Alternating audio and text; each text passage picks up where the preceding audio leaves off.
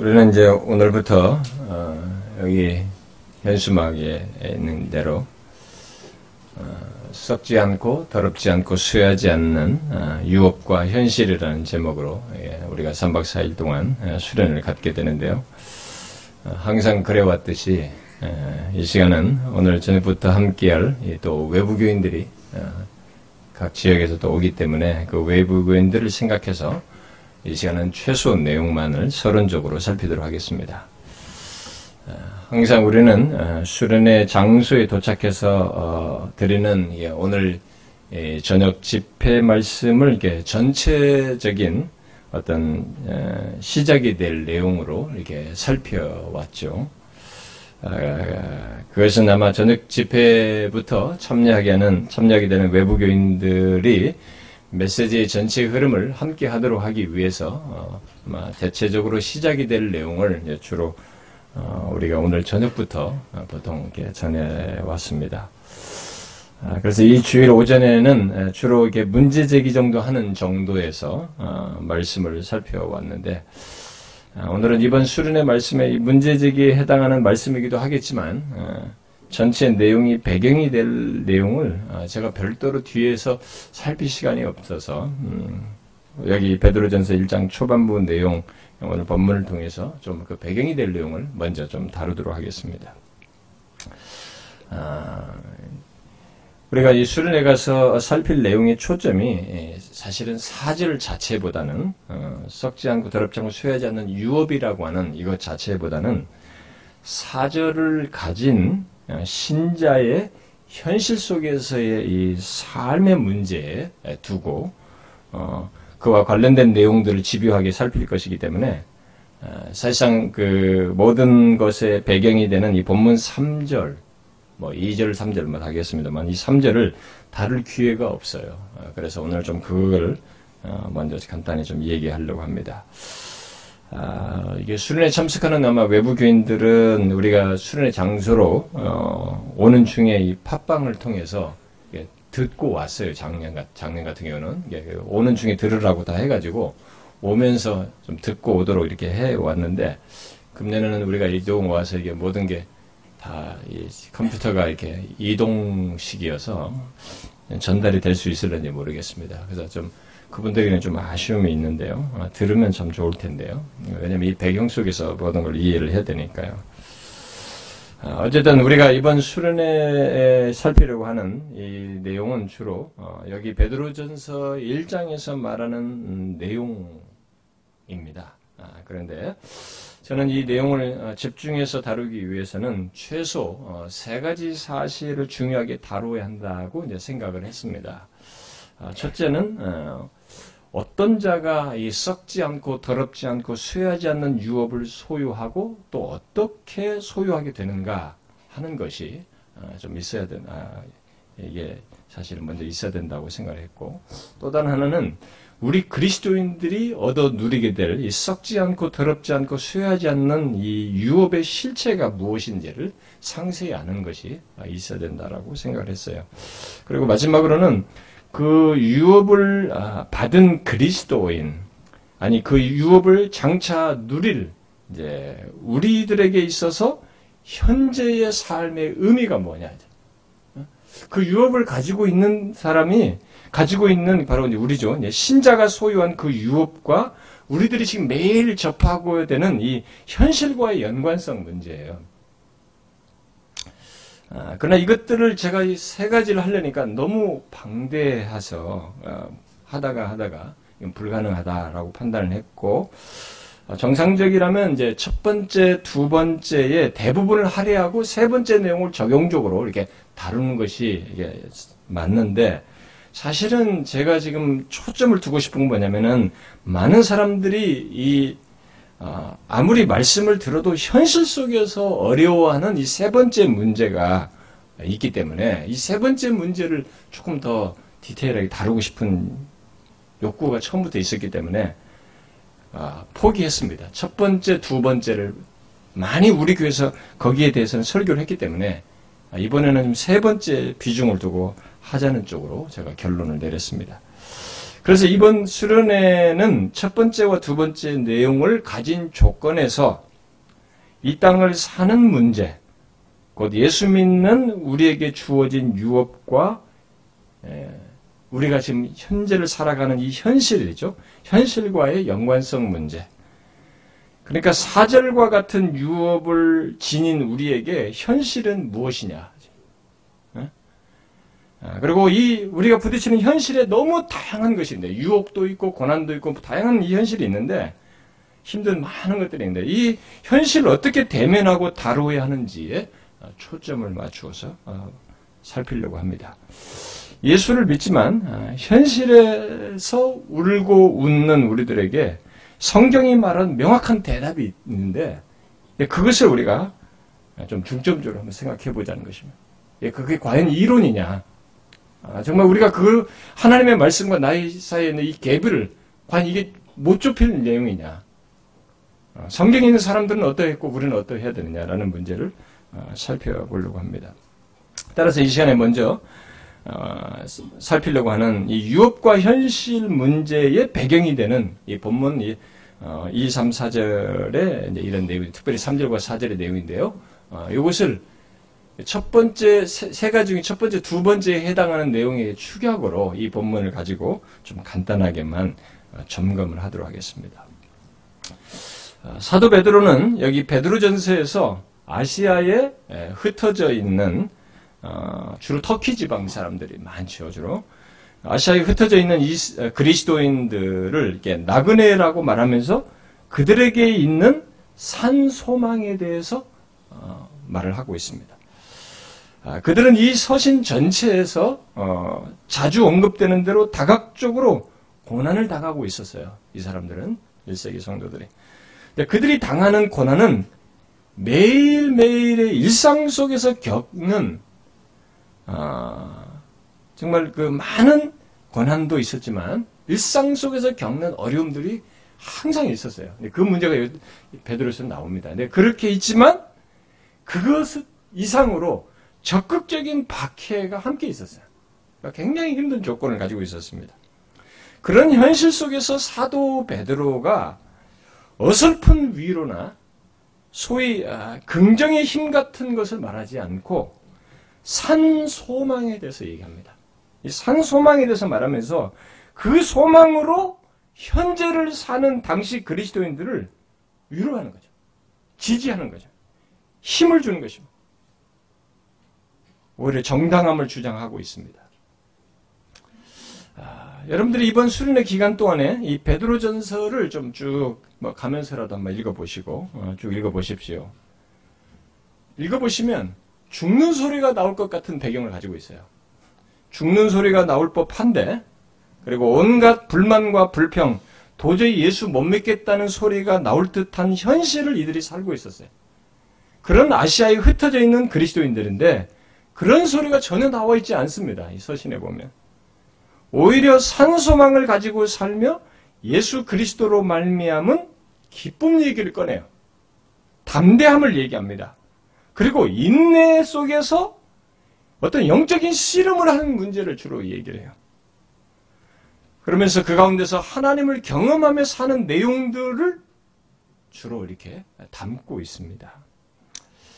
이제부터 우리가 생각할 사실은 그들과 똑같이 예수를 믿는 나는 어떠한가라는 얘기예요. 현실을 놓고 보면 우리보다 더 안 좋고 더 힘든 현실을 아, 살아가는데 그것을 가지고 있는데 에, 그런 그들과 연관지어 볼 때 나는 현실을 어떻게 살고 있는가? 만일 그들처럼 살고 있지 않다면 그러면 과연 내게 뭐가 문제가 있는 것인가? 그리고 해결책은 무엇인가? 이런 문제를 같이 확인하고 어, 새롭게 할 수 있기를 바랍니다. 자, 그러면 현실에 대한 우리의 반응과 삶을 살피기 위해서 어, 우리들이 어떤 자들인지부터 이 베드로 사도가 먼저 얘기를 하고 있기 때문에 서두에서 그것을 좀 살펴보면 좋겠습니다. 여기 베드로는 먼저 예수 그리스도를 믿는 신자는 비록 세상에 이렇게 흩어져서 이 땅을 나그네처럼 사는 사람들이지만 이 땅을 정착지로 여기지 않고 그렇게 우리들은 다르다. 이 세상을 나그네처럼 사는 자들이다. 라는 것을 먼저 밝힙니다. 아, 그런데 그, 런 이 땅의 조건보다 이제 더 근원적인 조건을 어, 여기서 이어서 덧붙이고 있는데 자, 이제 그게 이제 2절에서 보면은 우리 신자가 가지고 있는 어, 신자는 어떤 자들인지를 설명해요. 아, 먼저 2절에서 하나님 아버지께 택하심을 받고 성령의 거룩하게 하심을 받고 그리스도의 핏뿌림을 핏뿌림으로 정결하게 된 사람들이다라고 말을 하고 있습니다. 지금부터 살필 모든 내용에 앞서서 우리가 기억할 사실은 이거예요. 제가 이 내용을 상세하게 하지 않고 그냥 이 표현만 인용하고 넘어가겠습니다만 이미 이런 것은 제가 구원론에서 많이 얘기했기 때문에 아, 그냥 넘어가겠어요. 근데 여러분들이 구원론과 연관시켜서 여기 지금 사도 베드로가 신자를 어떤 존재로 이렇게 설명하고 있는지를 정확하게 알고 어, 가셔야 합니다. 예수 믿는 우리는 지금 여기 2절에서 말한 것처럼 성부, 성자, 성령, 삼위 하나님에 의해서 구별된 존재요, 새롭게 된 존재라고 하는 것을 분명히 밝히고 있습니다. 하나님 아버지께 택하심을 받은 자들이다. 라고 얘기해요. 여러분 우리가 선택에 대해서 그런 여러 차례 걸쳐 살폈죠. 창세전부터 택함 받은 사람들은 예수 믿는 우리는 하나님 아버지께 택하심을 받은 자들입니다. 그걸 얘기해요. 그 다음 두 번째로 말하는 것은 하나님의 아들 예수 그리스도께서 십자가에 달려 우리의 죄를 대속하심으로써 그렇게 피 뿌리심으로써 죄사함을 받아서 정결케 된 사람들이다. 라고 말하게 됩니다. 말하고 있습니다. 우리는 예수 그리스도의 피 뿌림으로 말미암아 구속함을 받은 사람, 정결케 된 사람들입니다. 그 다음 세 번째는 성령의 거룩하게 하심을 확정적으로 받은 사람이에요. 우리가 성화에 대해서 얘기했죠. 확정적인 성화와 지속적인 성화에 대해서 얘기했습니다. 여기서 지금 이미 그런 성령에 의해서 확정적, 확정적으로 이게 거룩하게 하심을 입은 자로 신자를 말하고 있습니다. 자, 이 시간에 이것이 얼마나 우리에게 놀라운 일인지, 나의 존재와 인생을 아, 바꾼 것인지, 또 우리의 미래의 운명을 바꾼 것인지, 이 내용이 말하는 바를 제가 상세히 다루지 않고 어, 넘어가지만, 이미 여러분들이 구원론을 기억하시면, 이 세 가지가 이 세상에 이 서신을 받는 사람들 중에는 노예도 있고 다양한 사람들이 있거든요. 너희들이 사회 계층에서 노예이고 비참하고 어떻게 한다 할지라도 너라는 사람은 이 세상의 가치를 가지고 평가할 수 없는 너무나 엄청난 것이 너희들에게 있다. 그것을 지금 이렇게 설명하는 겁니다. 너희들이 얼마나 놀라운 존재이며 그런 삶을 가지고 있는 자인지 그리고 미래의 운명을 가지고 있는 자인지 잊지 마라. 라는 차원에서 이 세 가지를 먼저 얘기합니다. 아, 이것은 예수 믿는 우리들에게 이런 놀라운 일을 행하셔서 우리와 이런 관계를 가지고 있기 때문에 결국 성부, 성자, 성령, 삼위 하나님의 존재만큼 우리의 존재와 삶 또한 확실하고 우리의 미래도 확실하다고 하는 것을 전제로 지금 얘기를 하고 있어요. 먼저.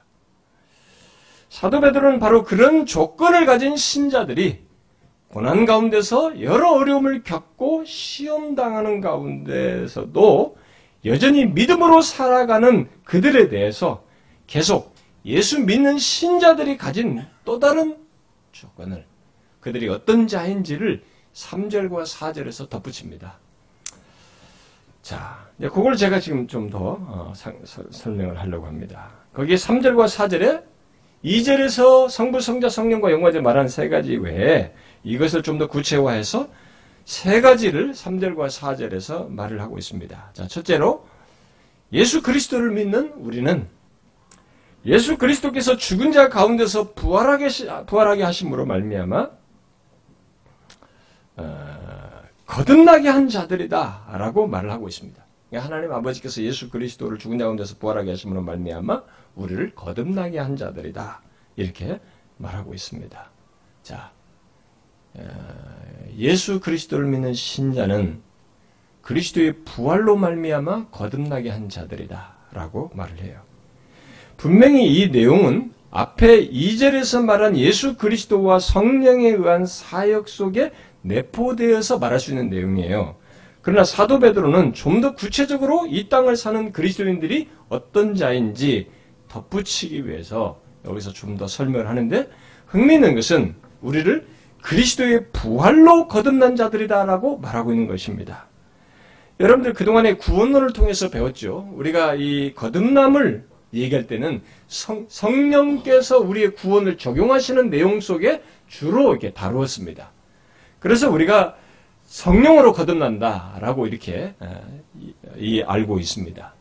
그래서 거듭남을 얘기하면 성령과 연관을 주로 시켜요. 그런데 사도 베드로는 여기서 지금 성령을 얘기하지 않고 예수 그리스도의 부활을 얘기하고 있습니다. 그 부활로 말미암아 거듭난 얘기를 얘기하고 있습니다. 왜 이렇게 말했을까요? 왜 우리의 거듭남을 여기 부활과 연관지어서 말했을까요? 아, 이것은 분명 아, 우리들이 구원에 대해서 말할 때 성령께서 구원을 아, 우리에게 적용하시는 가운데 있는 거듭남보다는 더 근원적인 것을 말하기 위해서인 것으로 볼 수 있습니다. 곧 하나님 그리스도께서 죽으셨다가 다시 살아나심으로써 그분과 연합한 자들에게 일어난 생명의 역사, 곧 죽음에서 생명으로 옮겨지는 역사가 있게 된 것을 말하기 위해서 그리스도의 부활과 연관시키고 있는 것입니다. 아, 그걸 여러분들이 먼저 잘 이해하셔야 됩니다. 자신의 존재를 이해할 때 이 베드로의 설명을 따른 이 존재 이해가 굉장히 중요해요. 성령에 의한 적용은 그것에 근거한 그 다음 얘기예요. 베드로는 어, 뒤에 1장 23절과 25절에서 증거된 하나님의 말씀을 통해서 거듭난다는 사실을 말합니다. 그러니까 우리가 성령께서 말씀을 통해서 거듭나게 한다는 얘기를 1장의 뒤에 가서 다시 해요.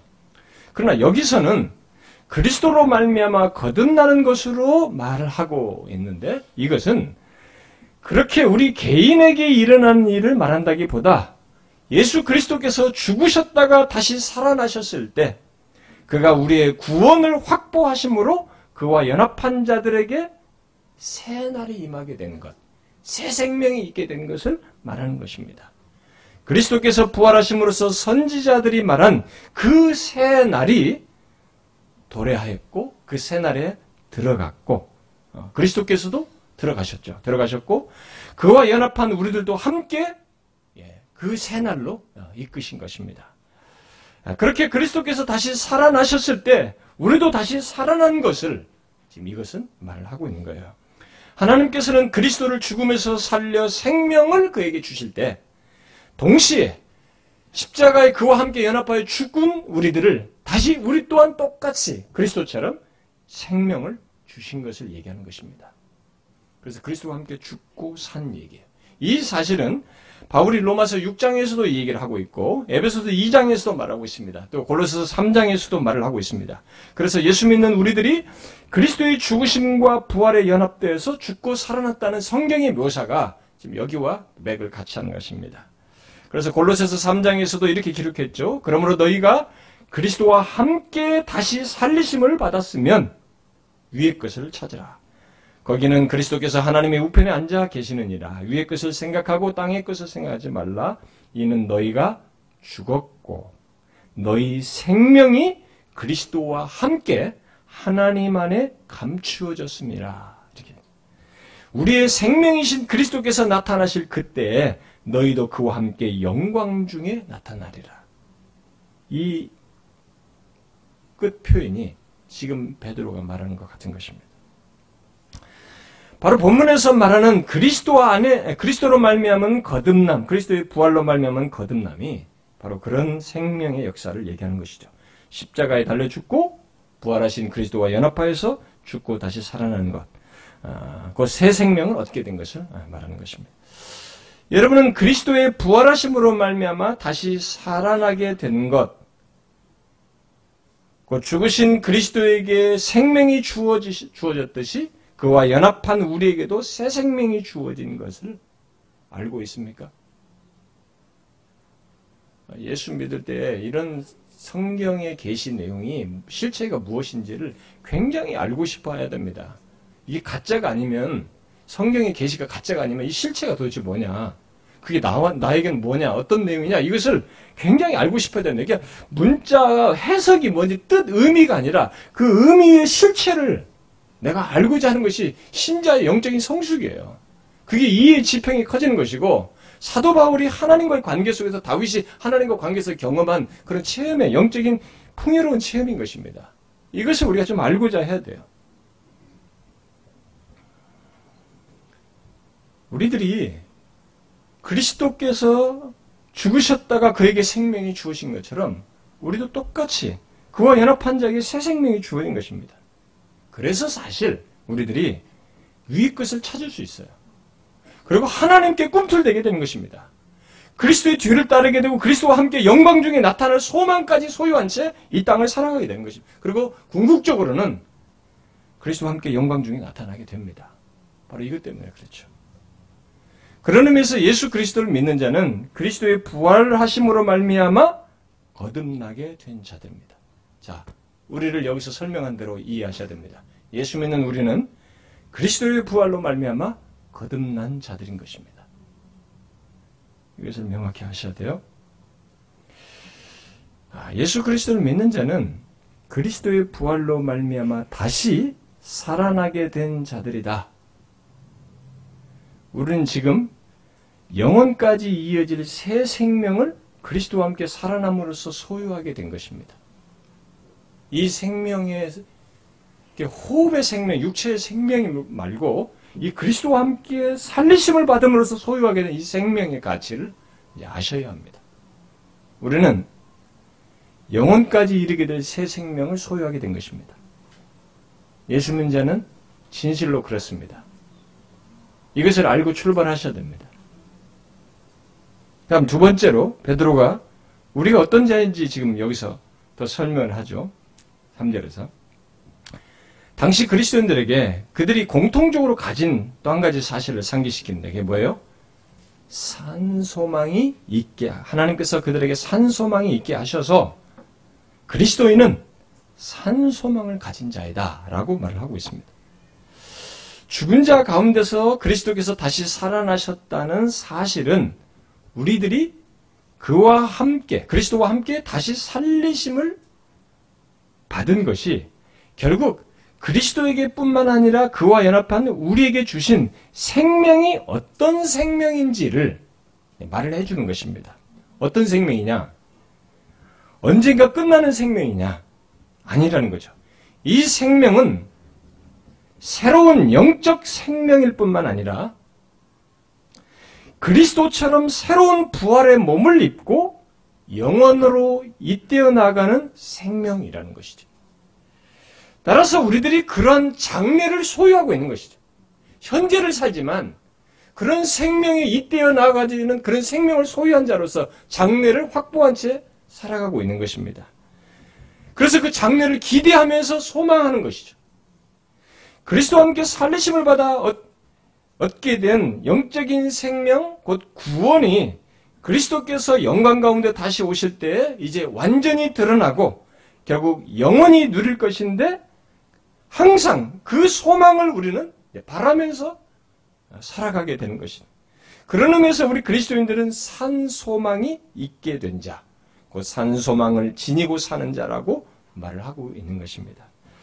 산 소망이 없는 자는 그리스도인일 수가 없습니다. 예, 지금부터 또 많이 생각해 보세요. 자기 자신과도 관련해서 많이 생각해 봐야 됩니다. 이 부분에서 우리가 아, 축소되거나 이것이 아, 무시되어서는 안 되는 중요한 내용입니다. 산소망이 없는 자는 그리스도인일 수 없어요. 예수 믿는 우리는 막연하거, 막연하거나 그냥 어떤 희망상 기대 정도의 어떤 소망 그런 것이 아니고 죽은 소망도 아닙니다. 부활하신 그리스도와 연합되어서 그에게 뿌리를 둔 그야말로 산 소망을 가진 사람들이에요. 우리는 죽으셨다가 다시 살아나신 그리스도께 뿌리를 둔 소망을 가지고 있습니다. 그래서 우리의 소망은 과거에 뿌리를 두고 있죠. 그리스도께서 역사 속에서 실제로 죽으셨다가 부활하신 거기에 뿔을 두고 있으니까. 그런데 그것을 거기로 과거로 끝나는 것이 아니라 지금 우리와 함께 하시는 그분 안에서 소망을 품고 또 그분이 영광 중에 임하셔서 허락하실 것을 바라보면서 그렇게 장래를 바라보면서 사는 그런 소망을 가지고 있습니다. 실제로 우리는 장차 그리스도께서 다시 오실 때 영원한 영광으로 나아갈 것입니다. 그래서 우리는 현재 그런 소망을 가지고 이미 확정된 미래를 향해서 나아가고 있는 것입니다. 우리는 그 영광을 항상 바라며 살고 있는 것이죠. 신자는 다 그렇습니다. 그것이 예수 믿는 우리를 설명하는 한 가지 중요한 내용이에요. 제가 어렸을 때는 이 소망 얘기를 했을 때 제가 비록 나이가 어린데도 소망 얘기를 할 때 굉장히 부풀었어요. 가슴이 벅찼습니다. 그래가지고 심지어 어린아이 전도를 할 때 제일 먼저 천국부터 얘기했어요. 그 왜 그랬는지 모르지만 우리 옛날 시대 사람들이 아니 우리 어렸을 때 천국부터 얘기해 줬어요. 그러니까 우리가 아마 못 살아서 그랬나 봐요. 우리 어렸을 때 너무 못 먹고 못 사니까 천국부터 얘기해 줘야 우리가 호감을 갖고 그래서 그래 했나 봐요. 근데 지금은 천국 얘기 재미없어요. 이 소망이 전혀 의미가 없습니다, 사람들이. 근데, 근데 잘 보시면 소망이 절실한 시대를 우리가 살고 있어요. 왜냐면 이 부유로운데 공고하고 사람들이 자기를 컨트롤 못해요. 고립되고 어? 실내에서 즐기고 말이죠. 그러면서 괴로워하고 죽이고 그, 정말 스스로가 소망이 절실한 필요를 가지고 있거든요. 근데 우리가 잠깐 착각하고 있는 것입니다. 이 물질적인 주변 환경이 천국이라는 것이 소망이라는 것이 이것보다 낫겠냐 말이지. 별것 아닌 것으로 생각하는 거예요, 사람들이. 이제 앞으로 제가 순례 가서 얘기하겠습니다만, 이 유업은 제가 크게 설명 많이 안 합니다. 이 유업을 소유한 사람의 현실 얘기하는 거예요. 여기서 신자됨이 드러나요. 신자가 내가 정말 이 유업을 소유한 신자인지가 드러나는 문제를 아, 이 얘기를 하는 것이죠. 근데 여기서 지금 먼저 얘기를 합니다. 예수 믿는 사람은 이런 산소망을 가진 사람들이다. 이 땅을 살 동안 무슨 일을 만나든지 또 어떤 조건에 처하든지 계속 나의 존재와 미래의 운명이 결부된 예수 그리스도와 함께 내 자신을 봐야 하고 그런 맥락에서 내 운명이 결부된 그리스도를 바라보아야 한다. 이제. 그러니까 우리가 계속 예수 그리스도를 바라보는 문제가 우리의 존재와 미래가 다 그분과 결부돼. 나를 설명하려면 그와 함께 죽고 산 예? 내가 그와 결부돼서 죽고 살았기 때문에 모든 것을 그분을 바라봄으로써 설명을 해야 돼요. 그래서 우리는 예수 그리스도를 바라보게 됩니다. 장차 그런데 이분이 장차 어, 영광 중에 나타나시는 거죠. 어? 그래서 우리의 미래 운명은 그분과 함께 영광 중에 나타나서 하나님께서 예비하신 구원, 그 복된 정말 유업을 어, 영원으로 잇대어서 누리게 되는 것입니다. 그렇게 우리의 모든 운명은 예, 그리스도와 묶여 있어요. 따라서 그 어떤 조건에서든지 우리는 항상 그리스도의 그리스도가 어떻게 되셨는지를 생각하면서 자신을 결부시켜서 생각하면 됩니다. 그리스도께서 어떻게 되셨지? 이 사실을 바라봄으로써 우리의 현재와 미래에 대한 어떤 대답을 찾을 수 있는 것입니다.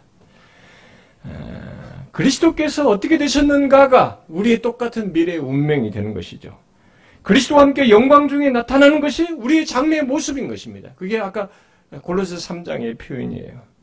실제로 1세기 아시아에 흩어진 그리스도인들은 8절 말씀대로 자신들의 구원주 되신 예수 그리스도를 보지 못하였지만 현재적으로 생각하였고 믿고 기뻐하였습니다. 예수 그리스도를 믿는 신자는 그렇게 그리스도 안에서 확실한 생명 그리고 그 생명의 온전함과 풍성함을 누릴 장래를 소망하는 자들, 바로 산 소망을 가진 사람들이에요. 여러분 지금 그런 산소망을 가지고 살아가고 있습니까? 이제 생각해 보세요.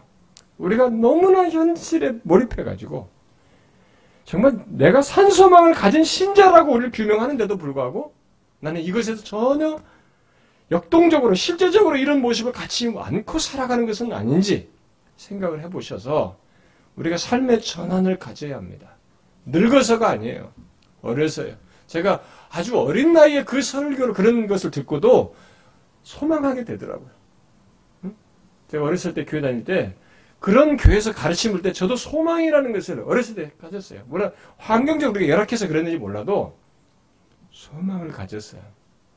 물론 지금도 그렇지만 근데 이게 많이 빼앗기고 있어요. 우리들이 흐려지고 있는 것입니다. 다시 묻고 싶습니다. 여러분들은 이 산소망을 가지고 살아가고 있습니까?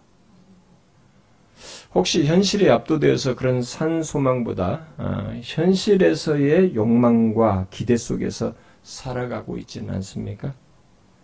아, 이것은 신자에게 아주 중요한 문제입니다. 그런데 아, 예, 여기서 사도 베드로가 아, 한 가지 더 신자가 어떤 자인지를 설명하죠. 좀두 가지를 얘기했잖아요. 그리스도의 부활로 말미암아 거듭난 자들이고 산소망을 가진 자들이다 말한 다음에 하나 더 말하죠. 예, 사절에서 말한 거죠. 뭡니까? 아, 썩지 않고 더럽지 않고 쇠하지 않은 율, 어, 유업을 하늘에 간직하여 누릴 자들이다. 이렇게 말하고 있습니다. 우리는 이번에 아, 이것의 실체는 별도로 어, 다루지 않겠지만 여기 표현하는 바는 지금 여기서 간단하게 좀 여러분들이 이해하시는 게 좋겠습니다. 우리가 얻어 누리게 될 유업이 어떤 성질의 것인지를 설명을 한 것입니다. 일단 여기 사절에서 말하는 유업은 하나님께서 장차 우리에게 주실 모든 것을 표현하는 일종의 제한된 표현이에요. 그것은 분명 하나님의 구원을 말하는 것이지만 그 하나님의 구원이라는 것이 과연 어떤 것인지 어, 우리들은 보통 물질적인 차원에서 생각을 하고 싶어요. 구원의 풍요로움을 물질적인 차원에서 생각을 하고 그런 설명이 있어야 좀 만족감을 어, 갖는 어, 경향이 있습니다만 본문은 그런 것들은 아무리 풍성해봤자 물질적인 설명이 아무리 풍성해봤자 소용이 없다는 논지로 지금 이런 식으로 멋멋이 없는 없는 없는으로 묘사를 하고 있습니다. 자 뭡니까 세 가지 예? 아, 멋이, 않는 것으로 부정어로 세 가지를 말하고 있죠. 음. 자, 첫 번째는 뭐예요? 일단 우리들을 위해 간직한 유업은 영원히 누릴 이 유업은 썩지 않는다라고 말하고 있습니다. 여기 세 가지 표현은 모두 이스라엘의 유업이었던 땅과 관련, 이스라엘의 과거 유업은 땅과 관련되어 있었습니다. 그러니까 땅과 좀 관련이 있다고 보면 됩니다. 그런데 이스라엘 땅은 종종 이 주변국에 의해서 약탈당하고 파괴됐습니다. 이사야서 24장은 어, 어, 온 세상이 하나님의 심판에 의해서 완전히 파괴되는 것을 말하는 가운데 땅이 공허하게 되고 쇠잔한다는 말을 쓰고 있어요. 여기 썩다라는 말이 거기에서는 공허하게 되고 쇠잔한다는 말로 쓰이고 있어요. 이사에서는. 아, 그러니까 결국 세상, 세상은 그렇게 공허하게 되고 쇠잔하고 썩는 것 같이 파괴될 것이지만 우리 그리스도인들이 누릴 유업은 여기 부정어를 써서 썩지 않는다. 뭐예요? 공허하게 되지 않고 쇠잔하지 않고 파괴되지 않는다라는 것입니다. 이 세상에 있는 것은 모두 공허하게 되고 쇠잔하게 되고 파괴됩니다. 썩는 경향을 드러내죠. 그렇게 되지 않는 것은 이 세상에 하나도 없습니다. 왜냐하면 로마서 8장에 말하는 바대로 지금의 모든 피조물은 썩어짐의 종료를 하는 것이에요. 그래서 다 썩어요. 다 파괴됩니다. 그러나 장차 우리가 누릴 유업은 전혀 그런 것이 없다는 것을 말하고 있습니다. 그게 어떤 내용이냐? 그건 무한 가지를 생각할 수 있는 것이에요. 하나님과의 관계 속에서. 예. 근데 여기서 일단 중요한 것은 이 성질을 설명하는 겁니다. 그런 것이 전혀 없다. 그래서 썩지 않는다는 말을 이렇게 어, 성경에서는 사실 이, 이것과 관련돼서 쓸 때 이 말을 제한적인 내용과 관련해서 이 말을 씁니다. 주로 하나님 자신과 관련해서 이 말을 쓰고 있고 썩지 않는 것. 하나님 말씀과 관련해서 써요. 제가 일일이 성경을 인용을 못하겠습니다만. 아, 그리고 그들이 장차 부활하여 가질 몸과 관련해서 이 말을 써요. 썩지 않는다는 말을. 그리고 여기 유업과 관련해서 이 말을 씁니다. 그러니까 영원한 하늘의 실체들과 관련해서 이 말을 주로 써요. 썩지 않는다는 말을. 여러분, 예수 믿는 우리들이 가진 유업은 이런 성질의 것이에요. 감이 안 오시죠? 아, 이 세상에서는 소유할 수 없고 볼 수가 없는 것이기 때문에 우리의 유업이 일단 그렇습니다. 그 다음 두 번째로 우리의 유업에 대한 설명이 뭡니까? 더럽지 않고. 이사에서 24장은 하나님의 백성들이 하나님의 유업을, 아, 율법을 어김으로써 어, 그들에게 유업으로 준 땅을 더럽힌 것을 얘기합니다. 또 선지자 예레미야를 통해서도 하나님께서는 그들에게 기름진 가난 땅을 주었지만 그들이 이 가난 땅으로 들어와서는 내 땅을 더럽히고 내 기업을 역겨운 것으로 만들었다. 이렇게 말씀하셨어요. 이런 내용은 이 땅의 것들은 그것이 무엇이 됐든지 죄가 있어서 어떤 식으로든 죄로 말미암은 더럽혀짐이 있다는 것을 더럽혀지지 않을 수 없다는 것을 우리에게 시사합니다. 그러나 우리들이 누릴 장래의 유업은 이런 더러움이 없어요. 그러니까 죄로 인해서 더럽혀져서 부정적이다라고 하는 어떤 것이 일치 없는 것입니다. 제가 여러분들 이런 것 여러 차례 얘기했잖아요. 그게 도대체 어떤 것이겠어요? 우리는 뭘 하나 하더라도 부정적입니다. 이게 죄가 있기 때문에 정상적인 것도 약간 왜곡되게 보려고 하는 경향이 있어요. 그러면 그런 것에 의해서 미치는 파장이죠. 사람을 향해서 하는 말과 생각에서 그런 생각을 드러냈을 때 나타나는 현상과 우리가 이 세상뿐만 아니라 내가 갖는 관계 속에서나 나로부터 나오는 이런 것에서 이 죄가 끼게 되면 이 죄로 말미암은 더럽힘이 이렇게 파급돼서 나타나요. 그런데 이런 것이 전혀 없다는 걸 한번 상상해 보세요. 도대체 이 유업이 어떤 유업입니까?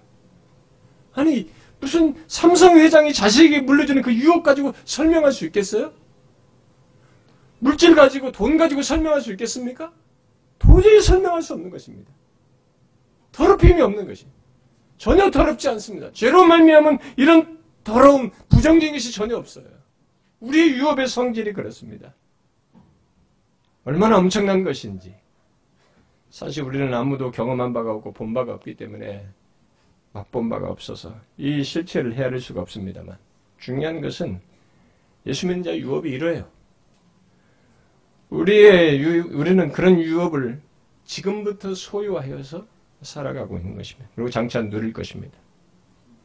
그런데 이 유업에 대해서 한 가지 더 덧붙이죠. 유업에 대한 설명을 바울, 여기 베드로가 뭐라고 맙니까? 쇠하지 않는다. 이스라엘이 유업으로 받은 가난 땅을 가난 땅은 그 땅을 침략한 주변국들에 의해서 파괴되기도 했고 또 죄로 오염되기도 했습니다. 그러나 거기서 끝나지 않고 하나님의 심판으로 기근을 겪음으로써 시들고 또 메마름을 경험했어요. 이사야 선지자는 가난 땅과 아, 가난 땅의 주민들에 대해서 하나님의 심판을 말하면서 푸른 마르고 꽃은 시든다 이렇게 말을 했어요. 그러니까 그들이 받은 이 땅의 유업에는 그런 것이 있다는 것입니다. 땅을 유업으로 받았는데도 그 땅은 이 메마름이 있는 것이에요. 다 죄로 인해서 파생되는 현상들이죠. 그러나 우리들이 장차 얻을 누릴 유업은 이런 게 전혀 없는 것이에요. 시들거나 마른 것과 메마름과 황량함이 없는 것입니다. 점점 나빠지거나 시들어지는 것이 없습니다. 시든다? 점점 나빠진다는 거잖아요. 이게 없는 유업을 얘기하는 것입니다. 이런 게 어디 있을까요? 무엇일까요, 여러분? 여러분, 무엇을 가져도 우리는 조금 있으면 시들어집니다. 응? 나빠져요. 그런 구원의 상태와 누림에 대해서 여러분 생각해 보셨습니까? 우리들이 누릴 유업은 이 세상에서는 볼 수 없는 그야말로 그런 수혜함이 전혀 없는 유업이라고 하는 것을 여기서 밝혀주고 있습니다. 그것을 영원히 소유하여 누릴 것입니다. 그것은 예수 이스라엘이 이 땅에서 얻었던 유업과는 비교할 수 없는 유업인 것을 우리에게 설명하고 있습니다. 그것을 강조하기 위해서 베드로는 모두 거기에 다 부정어를 다 쓰고 있는 것입니다.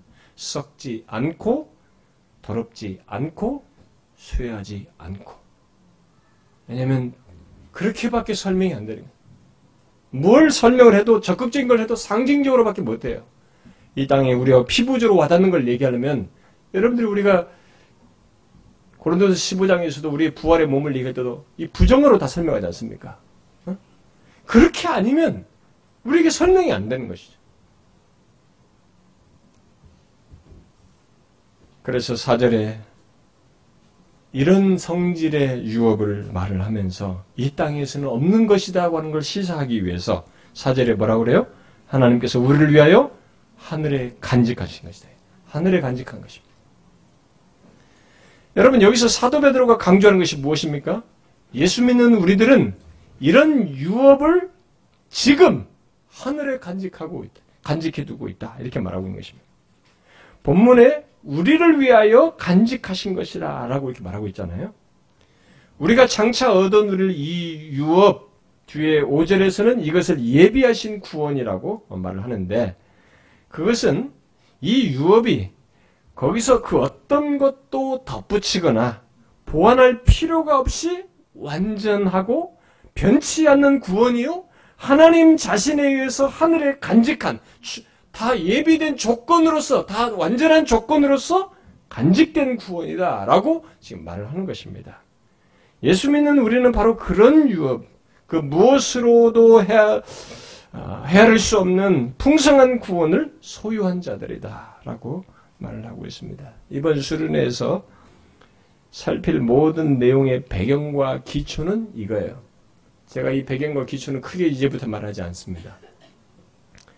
앞으로 언급될 모든 내용들은 여러분들은 이런 자들이다, 신자는 이런 자들이다라고 말한 이 배경 속에서, 기초 속에서 지금부터 내용을 여러분들이 이해하시고 생각하셔야 됩니다. 여기 2절부터 말해온 것을 생각하면, 생각하면 예수 믿는 우리는 어떻게 했어요? 제가 지금 여기 3절, 4절 세 가지 얘기했죠. 근데 2절에 또 세 가지가 있잖아요. 여섯 가지 정도 뒤에 가면 또 있어요. 사실은 그건 설명하고 이 배경만 먼저 얘기하는 겁니다. 이 여섯 가지 조건을 가지고 있는 것이 우리예요. 여러분 우리가 얼마나 복된 자입니까? 제가 설교다가 할 말 없으면 얘기하잖아요. 아, 예수 믿는 것이 얼마나 복된 것입니까? 아니 누웠다가도 어떻게 하나님께서 나를 택하셨지? 이게 너무 신명막측하잖아요.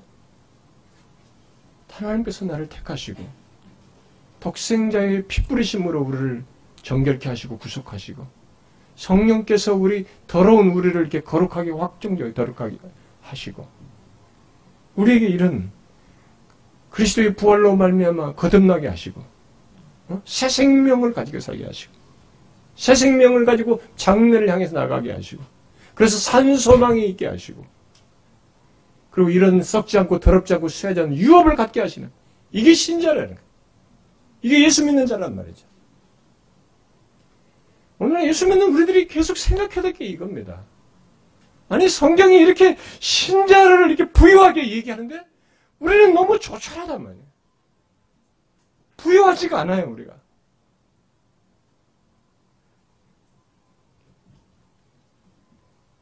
먼저 이 여섯 가지 사실을 기억하고 여러분들이 이제부터 전해지는 내용들을 가지고 고민을 해보세요.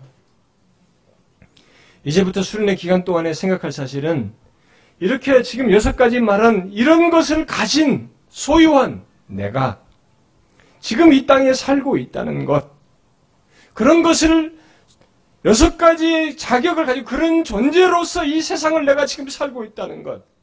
그런데 과연 나는 그런 자로서 현실을 이 현실을 어떻게 대면하면서 살고 있는가?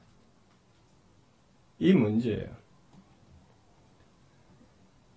아마 현실적으로 가장 고민하게 되는 것, 아니 고민할 수밖에 없는 그런 이제 문제가 우리 성도들에게는 이 예수 믿는 사람들의 이 문제라고 봅니다.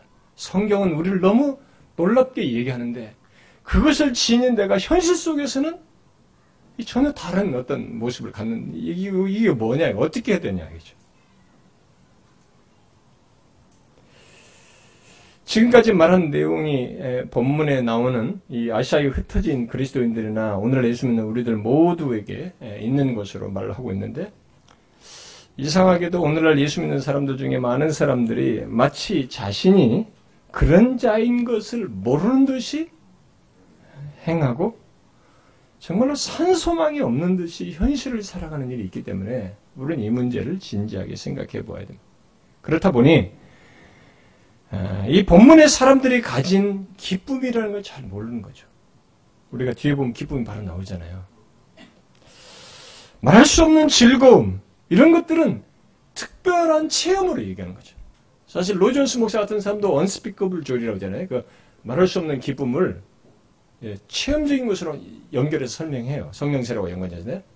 그런 것 때문에 사람들이 오해도 하는데 지금 이 베드로서에서는 특별한 체험의 영역으로서 여기 말할 수 없는 기쁨을 말하고 있지 않아요. 이런 조건을 가진 사람들이 현실 속에서 권한이 있는 여러 가지 현실 속에서 여섯 가지 이런 자격을 가진 사람이 산 소망을 갖는 가운데서 이런 기쁨을 말할 수 없는 즐거움을 가졌다라는 사실을 말해주는 것입니다. 가능한 얘기로 얘기하는 것이죠. 그래서 지금까지 살핀 내용은 모든 예수 믿는 사람들은 다 가진 조건이에요. 오늘날 교회 다니는 사람들은 도대체 무엇이 문제인가라고 할 정도로 현실 속에서 쉽게 무너져요. 현실 속에서 너무 쉽게 절망하고 너무 쉽게 불만과 불평을 틀어놓습니다. 이거 우리가 생각해 봐야 돼요. 우리는 수련회 가서 집요할 정도로 이 문제를 제가 반복해서 얘기를 합니다. 도대체 무엇이 문제이냐. 왜 예수를 믿으면서도 현실에서 우리는 불만족하면서 살까?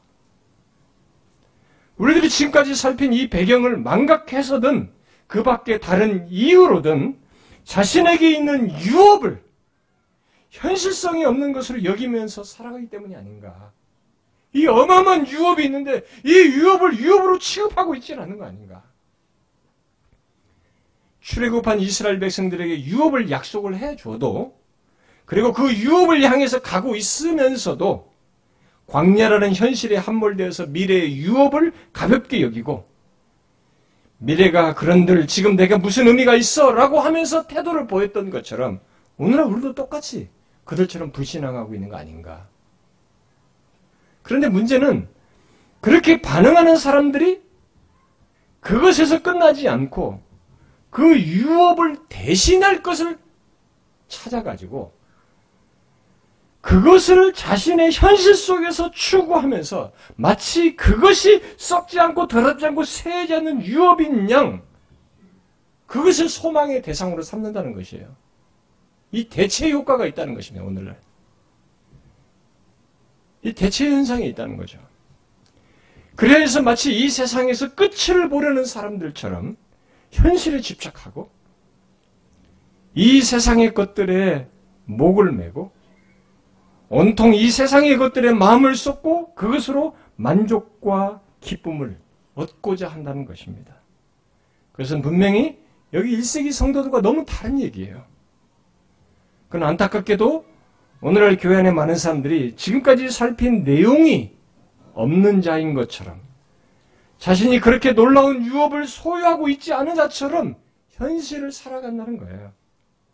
영원한 유업을 가지고 있는데 그 유업을 나의 현실 속에서 얻겠, 얻겠다고 발버둥 친다는 것입니다.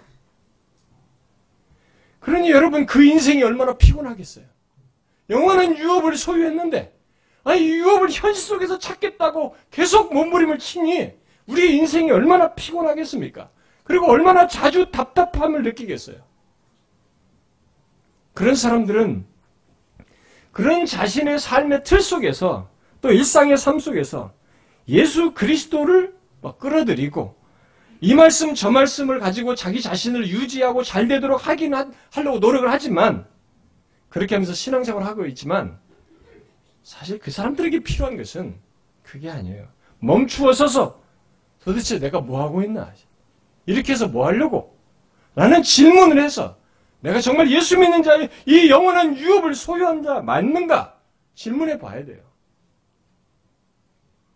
내가 어떤 자인 자, 자인지부터 확인하고 여기 2절부터 4절에서 말한 그런 사람으로서 자신의 현재의 삶을 여기 본문에 나오는 성도들처럼 소망 가운데 보며 살고자 해야 되는 것이죠. 소위 신앙생활을 함에도 이런 것이 없다면 그의 삶은 현실에 의해서 좌우된다는 얘기거든요. 그것에 따라서 거짓된 기쁨에 만족하거나 빈번한 불만과 좌절과 불평 속에서 산다는 말이 된단 말이에요. 그리고 주변 사람들을 피곤하게 하는 거죠. 예수 믿는다고 하면서 하나님의 유업을 현실 속에서 무시하면서 산다면 그는 하나님의 아들 예수 그리스도께서 십자가와 부활을 통해서 주신 이 놀라운 선물, 영원한 유업까지 보장한 이 선물을 선물 취급하지 않는 것이에요. 생각해 보셔야 됩니다. 우리들의 현재의 삶을 어떻게 사느냐에 따라서 어떻게 지금 내가 예수를 믿는 자라고 하는데 현재를 어떻게 사느냐에 따라서 현실을 어떻게 대면하냐에 따라서 지금 예수 그리스도께서 십자가에 달려 죽고 부활하여서 주신 이 어마어마한 유업을 영원한 유업을 내가 영원한 유업까지 보장한 선물을 내가 어떻게 취급하고 있는가가 노출되는 거예요. 드러나는 것입니다. 현실에서 모든 것을 집착하면서 이렇게 영원한 유업에서 얻을 것을 여기서 얻으려고 반벼등 치게 되면 썩지 않고 더럽지 않고 쇠된 유업을 이 선물을 그리스도의 부활로 말미암아 주신 이 선물을 선물 취급 안 하는 거예요. 던지고 있는 것이죠. 무시하는 것입니다. 그런 차원에서 생각해 봐야 돼 우리들이요. 오늘날 너무나 예수 믿는 사람들이 기복적이고 실용주의적이고 유업이 이 유업을 여기서 얻겠다는 거죠. 이것은 예수 그리스도의 죽으심과 부활로 아니면 얻어질 수 없는 거예요, 이 유업은. 근데 이 유업을 그렇게 버리는 거지.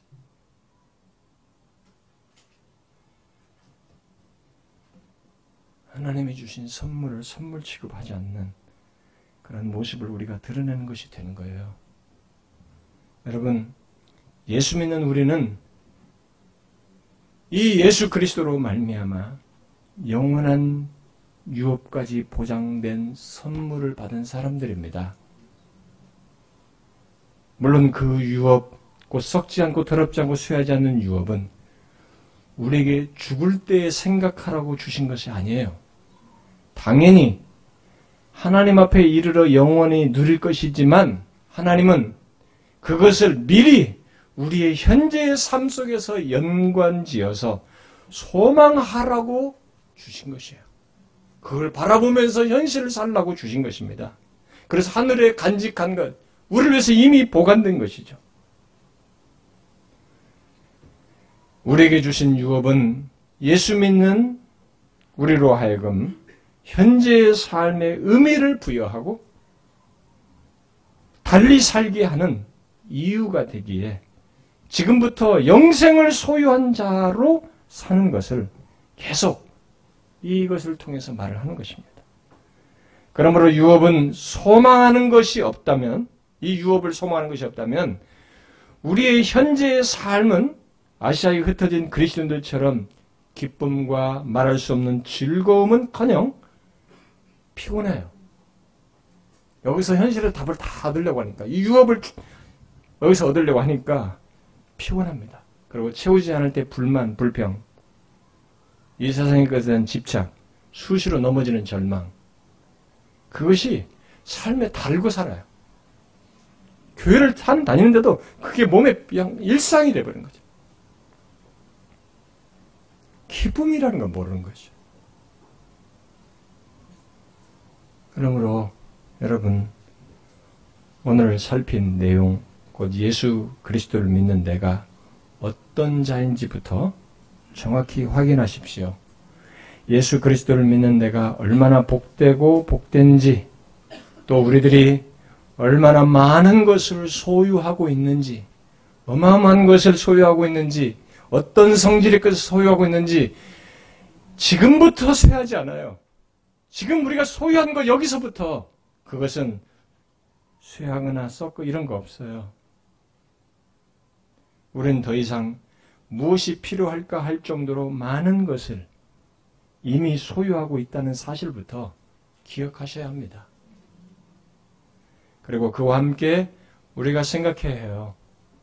지금 나는 그러한 자로서 현실을 살고 있는가? 이번에 이 부분에 대해서 여러분들이 명확히 할 수 있기를 바래요. 자, 기도합시다.